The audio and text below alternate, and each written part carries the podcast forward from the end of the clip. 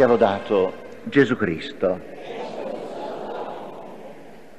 Carlo de Foucault, agli albori del XX secolo, preoccupato davanti ai chiari segnali di scristianizzazione dell'Occidente, un giorno esclamò, ci vorrebbero molti buoni preti e molti buoni cristiani, non per predicare, ma per prendere contatto, per farsi amare, per ispirare stima e fiducia e amicizia, per rendere possibile un avvicinamento, per dissodare la terra prima di seminare.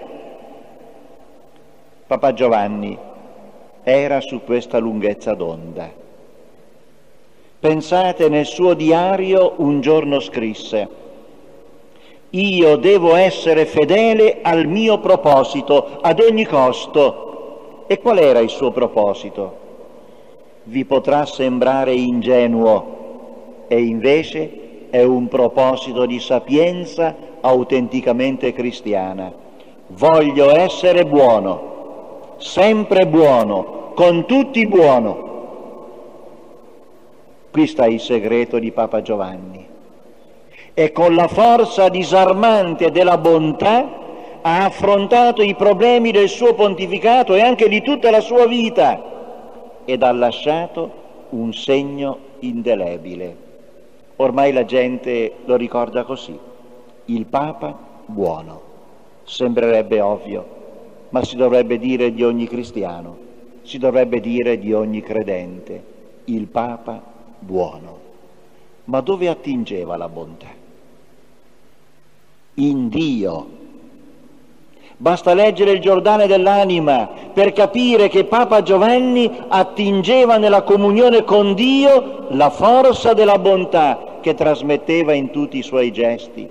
E proprio da Dio Papa Giovanni ha imparato l'arte del pacificatore. Nella Bibbia noi troviamo alcuni spiragli di luce che sono impressionanti. Pensate, c'è un salmo, il salmo 87 nel quale è Dio che parla e dipinge Gerusalemme, quindi il suo popolo, il popolo di Dio, come una madre, una madre che stringe tutti i suoi figli e questi figli sono tutti i popoli della terra, anche i popoli che oggi sono in contrasto. Di te si dicono cose stupende, città di Dio Ricorderò Rab, ma è l'Egitto, e Babilonia, tra quelli che mi conoscono. Ecco Palestina, Tiro ed Etiopia, tutti là sono nati. Cioè, Dio vuole che tutti i popoli si ritrovino nell'abbraccio di un'unica madre e Dio lavora per questo. Papa Giovanni lo sapeva. Papa Giovanni ci credeva. E ancora nella Bibbia c'è un profeta il profeta Isaia che è l'irrinunciabile compagno di viaggio di tutti gli operatori di pace, non per nulla anche Giorgio Lapira, un grande operatore di pace, anche lui era un innamorato di Isaia. E Isaia scrive, alla fine dei giorni il monte del Tempio del Signore sarà eretto sulla cima dei monti e sarà più alto dei colli. Adesso affluiranno tutte le genti. Quanto è bella questa scena. Vedere questo monte alto che è il monte di Dio e vedere un pellegrinaggio di popoli che vanno attratti dalla luce di Dio. E qual è la luce di Dio? La luce della bontà. Ed è sempre Isaia che scrive, forgeranno le loro spade in vomeri le loro lance in falci. Un popolo non alzerà più la spada contro un altro popolo, non si eserciteranno più nell'arte della guerra. Casa di Giacobbe, vieni, camminiamo nella luce del Signore. Noi sappiamo che questa profezia di pace non si è ancora realizzata. Però in Gesù è stato gettato il seme potente e la direzione della storia va certamente verso questi orizzonti, gli orizzonti descritti dal profeta. Chi non crede non se ne accorge, chi crede già vede il futuro. Isaia addirittura arriva a profetizzare qualcosa che al suo tempo poteva apparire un'autentica follia. Sentite le parole del profeta. In quel giorno ci sarà una strada dall'Egitto verso la Siria. Chi conosce la storia, chi sa che cosa accadeva quando Isaia scriveva queste cose, capisce la portata enorme di queste parole. L'assiro andrà in Egitto e l'egiziano in Assiria. Gli egiziani serviranno il Signore insieme con gli assiri. In quel giorno Israele sarà il terzo addirittura tra l'Egitto e la Siria. Una benedizione in mezzo alla terra. Li benedirai Signore degli eserciti. Ecco la benedizione. Benedetto sia l'egiziano mio popolo, l'assiro opera delle mie mani e Israele mia eredità. Papa Giovanni conosceva bene queste pagine della scrittura, conosceva questi sogni di Dio e credeva fermamente che noi dobbiamo sognare con Dio e dobbiamo lavorare per orientare la storia verso il compimento del sogno di Dio. Oserei dire, dobbiamo forzare dolcemente la storia perché vada nella direzione del sogno di Dio. Papa Giovanni l'ha fatto. Quando il 22 ottobre 1962, molti di voi lo ricorderanno, il mondo si trovò sull'orlo di una nuova guerra mondiale e sarebbe stata inevitabilmente una guerra atomica, Papa Giovanni si fece forte e si mise in mezzo alle due superpotenze che già digrignavano i denti e ostentavano rabbiosamente i muscoli e gridò semplicemente pace, fate pace. Le navi sovietiche per volere di Nikita Khrushchev stavano marciando verso Cuba nell'ottobre del 1962 e si avvicinavano sempre più ai missili americani che per ordine di John Kennedy erano pronti a bombardarle. Sarebbe stata la guerra, inevitabilmente. Papa Giovanni, mite e disarmato come il piccolo Davide, si fa mediatore di una pace che a tutti sembrava impossibile e invece l'umiltà sconfisse l'orgoglio. Durante la notte, tra il 23 e il 24 ottobre, questa è storia, contatti frenetici si susseguirono tra il Vaticano e Washington e tra Washington e Mosca e alle 5 del mattino del 24 ottobre dal Vaticano viene trasmesso alla Casa Bianca il testo di un messaggio di pace che Papa Giovanni aveva scritto personalmente e il presidente americano aveva prontamente accettato e comunicato a Mosca per telefono. Poche ore dopo da Mosca giunge l'approvazione. La fase critica era superata, la pace era salva. Alcuni mesi dopo venne consegnato a Papa Giovanni il premio Balzan per la pace. Accettandolo nella Basilica Vaticana esclamò, spero che il vero premio possa riceverlo da colui che ha detto beati sono i costruttori di pace e mancavano soltanto pochi, mo- pochi mesi alla sua santa morte. Intanto l'11 aprile 1963, circa due mesi prima della morte, Papa Giovanni consegna al mondo un'enciclica memorabile, Pace in terris, pace sulla terra, John Kennedy, dopo averla letta, esclamò, questa enciclica mi rende orgoglioso di essere cattolico. Ma chi era Papa Giovanni? Il 17 maggio 1963 Papa Giovanni celebrò la sua ultima messa. Il 20 maggio fu l'ultimo giorno di udienze. Il 31 maggio chiese i santi sacramenti e con animo lieto continuò la sua preparazione spirituale all'incontro con Dio. La sua serena agonia, che tanto commosse il mondo, durò 83 ore. Migliaia di persone in piazza San Pietro e altre decine di milioni sparse nel mondo per tre giorni e tre notti furono unite nell'ammirazione e nella commozione per quell'agonia serena per quella morte tanto edificante. Il 3 giugno 1963, alle ore 19.49, la Radio Vaticana annunziò che il sacrificio di Papa Giovanni era compiuto, aveva varcato la soglia della pace e aveva lasciato tanta pace sui suoi passi su questa terra. Gli articoli dei giornali e i commenti radio-televisivi testimoniano una partecipazione di opinione pubblica mai registrata. Oscar Kuhlman, un protestante, dichiarò tenendo conto del fatto che proprio il problema del primato del Papa ci separa da Roma, bisogna sottolineare quanto sia meraviglioso che Giovanni XXIII abbia trovato presso i cristiani non cattolici di tutto il mondo non soltanto sincera ammirazione per la sua semplicità e la sua bontà, ma addirittura un vero amore. Gli abbiamo voluto bene noi protestanti. L'arciprete Vitali Borovoi del patriarcato russo ortodosso, ortodosso testimoniò ciò che Papa Giovanni ha fatto per la Chiesa cattolica con la convocazione del concilio, ciò che con la distinzione tra l'Oriente e l'Occidente ha fatto per il riavvicinamento di tutti i cristiani, tutto ciò vivrà in eterno. E il protestante americano Douglas Horton ricordò conversando con lui, anche soltanto per pochi minuti, si poteva notare come fosse animato dall'amore per ognuno di noi. Quando morì mi sembrava che fosse morto un vecchio amico. Credo di poter dire che egli ha cambiato il corso della storia con la bontà.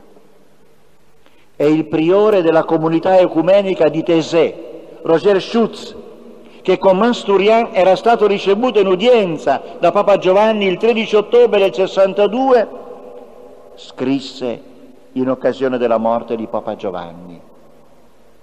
La vigilia e il giorno stesso della morte di Papa Giovanni, per la prima volta dopo la riforma, dopo secoli di scisma, nelle chiese protestanti di tutto il mondo si pregò per il Papa e ricordo anche la testimonianza dell'allora arcivescovo di Canterbury, Arthur Ramsey.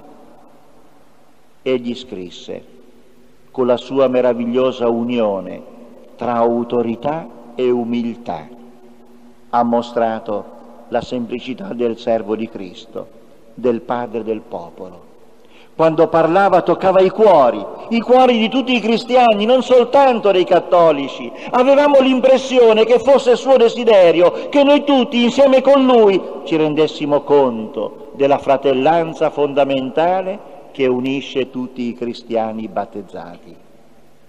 E François Mauriac, sul giornale La Croix, il 7 giugno 1963, quattro giorni dopo la morte di Papa Giovanni, commentò sia benedetto Papa Giovanni per aver benedetto tutti gli uomini, per aver parlato a tutti come un padre che ama, per aver amato questo mondo così come l'hanno generato tanti mali e tanti crimini, ma anche il genio e la santità.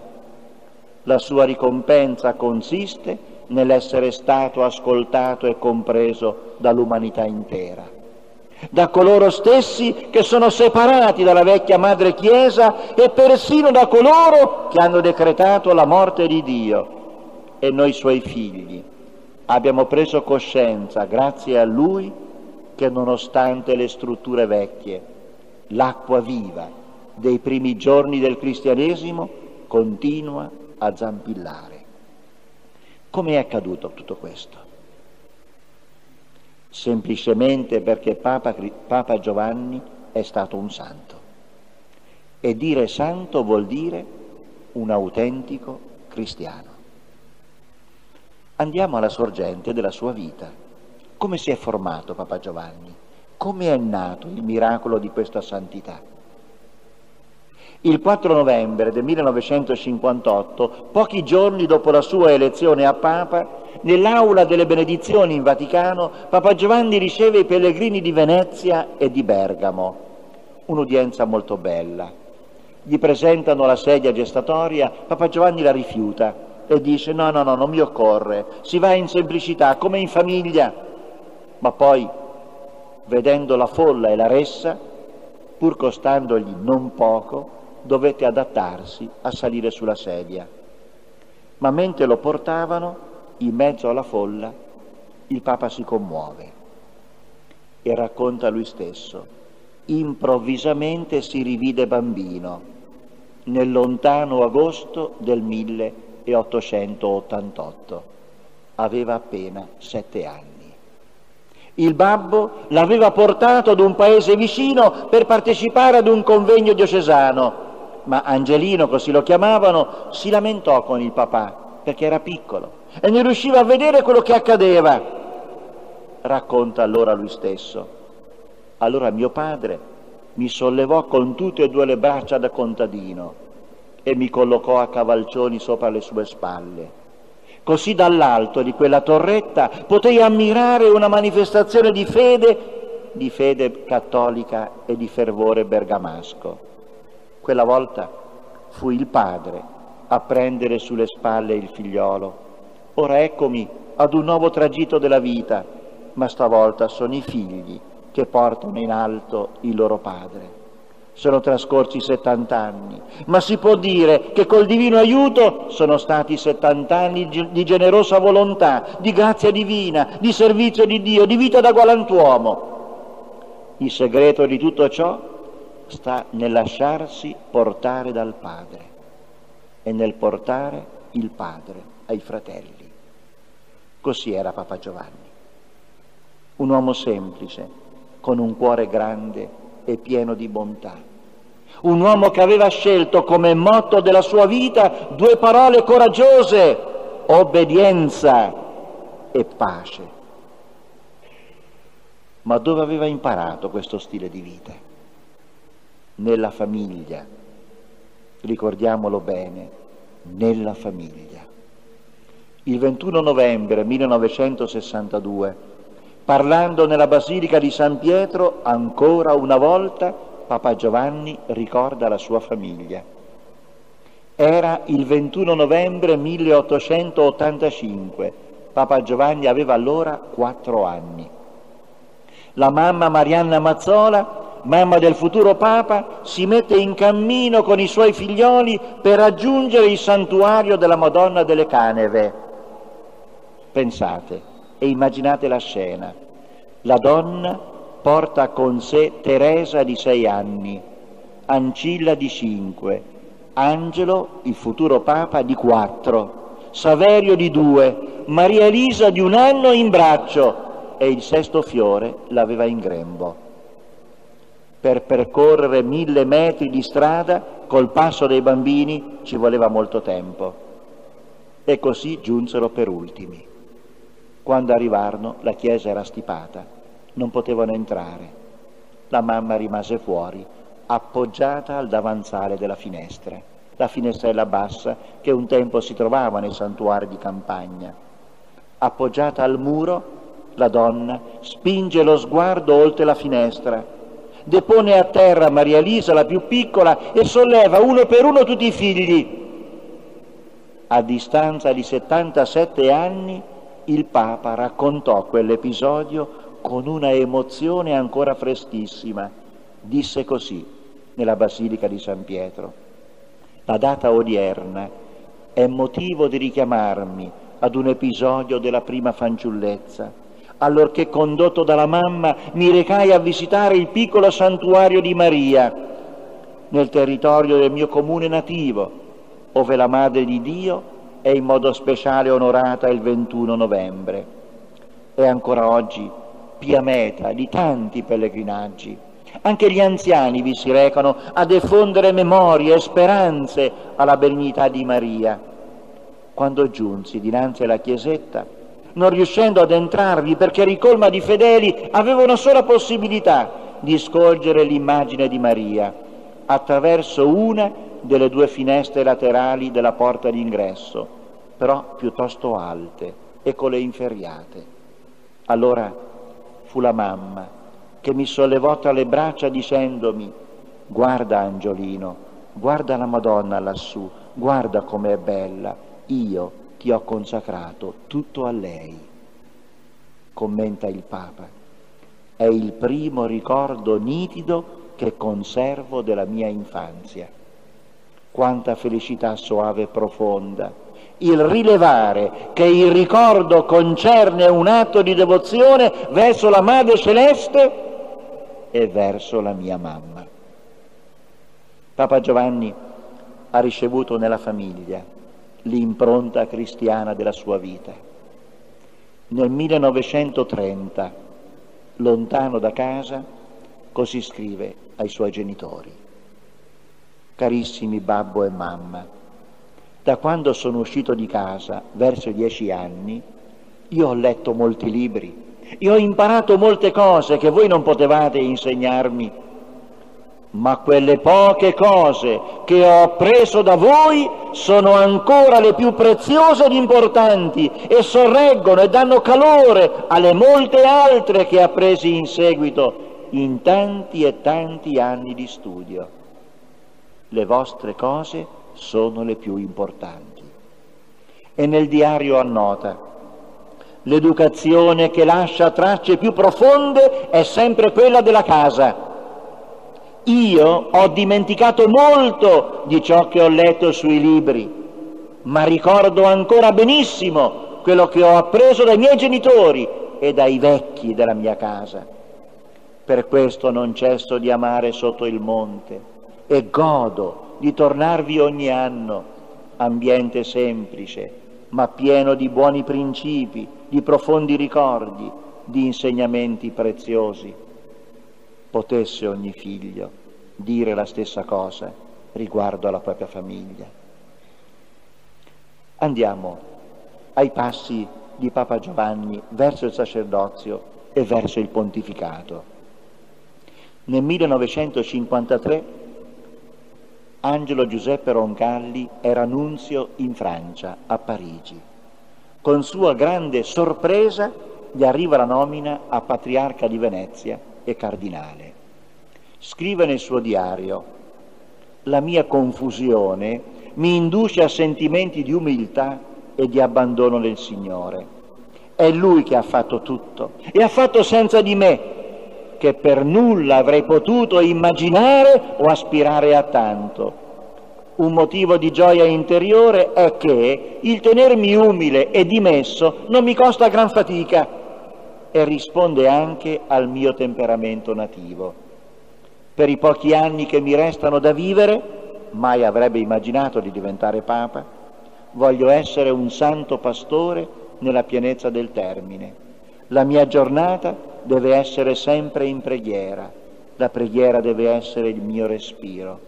Continuerò per la mia strada e con il mio temperamento, umiltà, semplicità, aderenza in verbo et opere, cioè in parole e in opere al Vangelo, con mitezza intrepida, con pazienza inespugnabile, con zelo paterno e insaziabile per il bene delle anime. Papa Giovanni pensava che Venezia sarebbe stata l'ultima meta della sua vita e invece a 77 anni il figlio dei contadini di sotto il monte diviene papa e conserva il suo stile di vita semplice, umile e mite. Il giorno di Natale, il suo primo Natale da papa, 25 dicembre 1958, inaspettatamente decide di uscire dal Vaticano per recarsi all'ospedale del Bambin Gesù. C'è grande meraviglia attorno a lui, ma il Papa risponde con semplicità. Non c'è scritto nel Vangelo che dobbiamo visitare gli ammalati? E il Papa non è il primo cristiano? Quando entra in ospedale c'è tanta agitazione. Una suora si inginocchia piangendo di commozione, il Papa la fa subito rialzare e sorride dicendo ma non si spaventi sorella, e che sono in fin dei conti? Sono il Papa. E aveva ragione passa tra le corsie, accarezza uno dopo l'altro i piccoli ammalati che sporgono dai lettini. Si sente nelle corsie, Papa, vieni qua, Papa Giovanni, vieni da me. E lui obbedisce alla voce di un bambino e gli chiede, come ti chiami? Io mi chiamo Angelo, risponde il bambino. Ma guarda che combinazione, risponde il Papa. Anche io una volta mi chiamavo Angelo come te, poi sai, mi hanno cambiato il nome. mi hanno fatto prendere un altro nome. Gli mette la mano sulla testa e sorride. Si leva un'altra voce. Papa, Papa, vienimi vicino! Grida un bambino ed è Carmine Gemma e alza le manine in cerca del Papa. Il Papa si avvicina al lettino dell'ammalato e prende le manine tra le sue. Il piccolo per un momento è felice, poi con voce mesta sussurra, tu sei il Papa, lo so, ma io non ti vedo, sono cieco. In corsia cade un silenzio pieno di attesa. Papa Giovanni allora si siede sul lettino del piccolo Carmine, diventato cieco in seguito ad una meningite. Lo accarezza lungamente, poi a un certo punto esclama, bambino mio, siamo tutti un po' ciechi, e abbassa gli occhi perché non vedano che sono pieni di lacrime. Così era Papa Giovanni. Il giorno dopo, 26 dicembre, Papa Giovanni va a visitare i carcerati di Regina Sedi e sentite cosa gli viene in mente. Appena si trova davanti ai carcerati, il Papa alza le braccia in un amichevole gesto e dice, miei cari figlioli, miei cari fratelli, siamo nella casa del Padre anche qui. Sì, anche qui. E dice queste parole in una maniera talmente spontanea, talmente sincera, che i detenuti esplodono subito in un urlo di acclamazione, viva il Papa! E per non mettere a disagio i detenuti, racconta un episodio di carcerazione proprio accaduto nella sua famiglia e continua. Venendo qui da San Pietro, io mi sono ricordato che quando ero ragazzo uno dei miei parenti, andando un giorno a caccia senza licenza, fu preso dai carabinieri e messo dentro. Oh che impressione, oh poveretto lui, ma sono cose che possono capitare, anche se le intenzioni non sono sempre cattive ma se si sbaglia si sconta. E noi dobbiamo offrire al Signore i nostri sacrifici. Raccomandare a dei detenuti di offrire i loro sacrifici al Signore ci voleva coraggio. Nessuno avrebbe potuto immaginare un'esortazione del genere, eppure i detenuti rispondono con un grido di entusiasmo. Bene, giusto, viva il Papa! La semplicità disarma i cuori. Poi un fatto che lasciò tutti con il fiato sospeso. Uno dei detenuti sfugge alla sorveglianza, si getta ai piedi del Papa, c'è un momento di panico, ma l'uomo esclama, Papa Giovanni, le parole che lei ha pronunciato valgono anche per me che sono un grande delinquente. Il Papa con naturalezza si china sul carcerato, l'aiuta a rialzarsi e aprendogli le braccia lo stringe al cuore. La risposta era chiara. Continuo a parlare. Lo vedo che siete contenti della mia visita. Lo sapevo che volevate vedermi e anch'io volevo vedervi. Eccomi qui, vi parlo con il cuore. Ma no, perché piangete? Siete contenti che io sia qui? Ho messo il mio cuore vicino al vostro. Penso con voi ai vostri bambini, alle vostre mogli, alle vostre sorelle, alle vostre mamme e si commuove. Era commosso anche lui il Papa. Tornato in Vaticano quella sera, nel suo diario annotò, queste sono le consolazioni del Papa. Queste devono essere anche le consolazioni di ogni cristiano. Non potremmo far tutti le stesse cose. 25 gennaio 1959. Papa Giovanni in una saletta del convento benedettino di San Paolo fuori le mura, comunica una grande e storica decisione. Dice ai cardinali, pronunciamo dinanzi a voi, certo tremando un poco di commozione, ma anche con umile risolutezza di proposito, il nome e la proposta di un concilio ecumenico per la Chiesa universale. Un concilio ecumenico. Aveva 78 anni Papa Giovanni la notizia rimbalza da un capo all'altro della terra, accompagnata da esclamazioni di ammirazione, ma anche di stupore, di incredulità. Molti si chiedono, ma come potrà un vecchio, quasi ottantenne, guidare un'esperienza colossale come è un concilio ecumenico? L'unico che restava tranquillo era lui. Papa Giovanni sapeva che è Dio a guidare le sorti della Chiesa. E il concilio porta un fremito di giovinezza nella Chiesa, abbatte steccati e divisioni costruite da secoli di indifferenze, allancia ponti con gli uomini di oggi, apre il dialogo con i fratelli separati. Qualcuno forse non era pronto a quello scossone, ma lo Spirito Santo non poteva più attendere, non poteva piegarci alle esigenze della nostra pigrizia e della nostra miopia. Dobbiamo dire grazie Papa Giovanni perché sei stato fedele al soffio dello Spirito. 11 ottobre 1962 è il giorno di inizio del concilio. Fino alle 7 del mattino piove abbondantemente. Il Papa passeggia silenzioso nel suo studio, pensa e prega. Poi il suo viso si illumina, getta uno sguardo dalla finestra come se dovesse controllare qualcosa. Non piove più. Innalza una breve preghiera di ringraziamento, riguarda la finestra, sta uscendo il sole.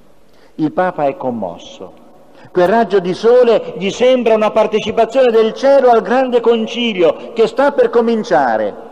Scende in San Pietro, prega con tutti i vescovi e pronuncia un memorabile discorso. A sera il Papa è stanco, già un tumore lo stava minando lentamente. Stanco per le fatiche, ma stanco anche per la malattia. Eppure si affaccia dalla finestra per salutare la folla che gremisce piazza San Pietro. E dice parole toccanti e indimenticabili. Cari figlioli, sento le vostre voci. La mia è una voce sola, ma riassume la voce del mondo intero. Si direbbe che perfino la luna si è affrettata stasera, osservatela in alto, a guardare questo spettacolo. La folla non si aspettava un discorso simile. Comincia ad applaudire, presa da un improvviso entusiasmo. E il Papa continua. Chiudiamo una grande giornata di pace, di pace. Gloria a Dio e pace agli uomini di buona volontà. Ripetiamo spesso questo augurio. La mia persona non conta niente, è un fratello che parla a voi, diventato padre per volontà di nostro Signore. Continuiamo a volerci bene, a volerci bene così, Piazza San Pietro intanto è illuminata da oltre 40.000 fiaccole e le parole del Papa scendono nei cuori di tutti e li riempiono di una gioia incontenibile. Il Papa continua, tornando a casa troverete i bambini, date una carezza ai vostri bambini e dite questa è la carezza del Papa. Troverete qualche lacrima da asciugare, fate qualcosa, dite una buona parola. Queste parole commuovono la folla. Ognuno rivede la propria casa, i propri bambini, i propri cari e ognuno sente un grande desiderio di bontà. Sì, questo ha fatto Papa Giovanni, ha messo nel cuore di tutti un grande desiderio di bontà. Arriva il maggio del 1963. Si diffonde nel mondo la notizia che Papa Giovanni è ormai gravemente ammalato. Tutti hanno amato questo uomo straordinariamente buono. Tutti ora guardano a lui con trepidazione. 24 maggio. Papa Giovanni è a letto per un improvviso aggravamento della malattia che gli causa continue emorragie. Sul far della sera esclama, sono qui in obbedienza, ho davanti a me la mia anima, il mio sacerdozio, la Chiesa universale sono tranquillo nelle mani di Dio. Ecco, Gesù crocifisso mi invita a stendere le mie braccia accanto a Lui, mentre Maria, la nostra cara Madre Celeste, mi incoraggia. 30 maggio, alle ore 23.30, il Papa accusa un dolore improvviso molto forte alla regione gastrica e ne risente tutta la sua salute.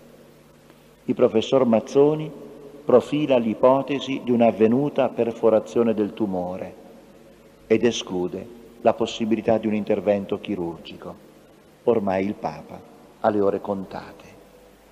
31 maggio, il segretario del Papa, secondo un accordo preso sin dal primo anno di servizio, si accinge a compiere il suo dovere di avvisarlo dell'imminenza della morte. Avevano fatto questo Papa.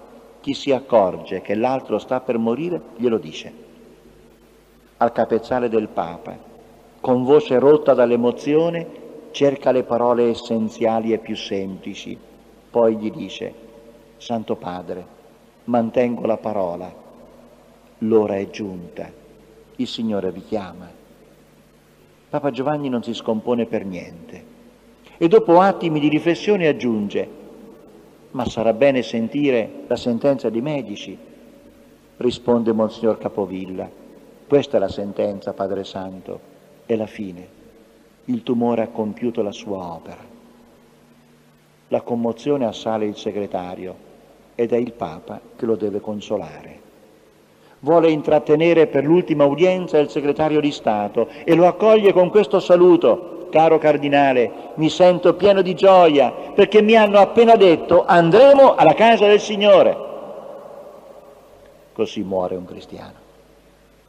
Oggi non sappiamo più morire perché non sappiamo più vivere da cristiani. Alle ore 11, dopo aver ricevuto il santo viatico, si rivolge agli astanti che sono ancora in ginocchio e pronuncia parole di fede profondissima. Dice così, questo letto è un altare. L'altare vuole una vittima, eccomi pronto. Offro la mia vita per la Chiesa, per la continuazione del concilio, per la pace del mondo, per l'unione dei cristiani. Il segreto del mio sacerdozio sta lì e indica il crocifisso. Quelle braccia allargate Dicono che egli è morto per tutti, per tutti. Nessuno è respinto dal suo amore e dal suo perdono. Per parte mia, io non ricordo di aver offeso qualcuno, ma se l'avessi fatto, chiedo perdono. La mia giornata terrena finisce, ma il Cristo vive e la Chiesa continua. Le anime, le anime che tutti siano una cosa sola, che tutti siano una cosa sola. Alcuni minuti di silenzio, poi riceve la Santa Comunione, saluta tutti ad uno ad uno.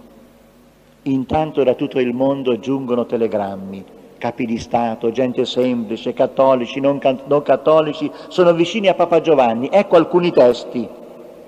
Prego per la vostra salute, Dio vi ama, sono un buddista un altro telegramma. Nella misura in cui un ateo possa essere capace di pregare, io prego per la salute di vostra santità. Ecco un altro telegramma. Sto pregando per voi che siete stato di grande ispirazione a me e a molti altri protestanti. Ecco un altro telegramma. Gli ebrei non dimenticano che voi siete un loro fedele amico. 3 giugno 1963. Alle ore 3 Papa Giovanni ripete per due volte, Signore, voi sapete che io vi amo, le parole di Pietro. Il mondo intero è in preghiera per lui. I detenuti di Regina Celi ascoltano tre messe e gli scrivono, Padre Santo, vi siamo vicini con il nostro amore. Nel pomeriggio una folla immensa riempie piazza San Pietro e il cardinale Traglia celebra una messa per un ammalato. Alle 19.45 termina la messa e si ode in piazza il saluto. Andate, la messa è finita. In quel momento Papa Giovanni muore. Un giornale commenta, mai un lutto simile vi fu in tutto il mondo. Perché? Quest'uomo a tutti ha insegnato non solo a vivere, ma anche a morire. Ed ecco fra le tante una testimonianza di ciò che il mondo provò in quel momento.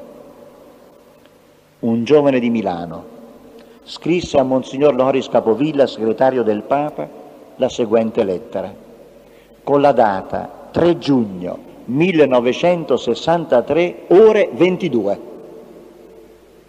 Papa Giovanni era morto da poche ore. Il giovane scrive così, Padre, sono uno studente operaio di 21 anni. Non ho dimestichezza coi preti e poco mi interessa la Chiesa. Nei giorni scorsi mi infastidiva il fatto che mia madre stesse ad ascoltare alla radio le notizie dell'agonia del Papa. Non capivo questo dolore per un vecchio che moriva, tanto più pensavo che morto un Papa se ne fa un altro. Ma senta cosa mi è successo stasera. Torno dal lavoro, stanco e desideroso di distrarmi. Mentre mi accingo a parcheggiare la mia utilitaria, ti vedo che in un'altra, poco distante, un mio coetaneo se ne sta con la testa abbandonata sul volante. Sospettando un malore, apro di scatto lo sportello. Non è svenuto, piange. La radiolina accesa trasmette la notizia della morte del Papa. Il ragazzo si volta verso di me, mi guarda, scende dalla macchina, mi tende le mani e balbetta, è morto! Come se dicesse, è morto mio padre. Ci stringiamo la mano e basta. Due estranei in quel momento si sentono fratelli.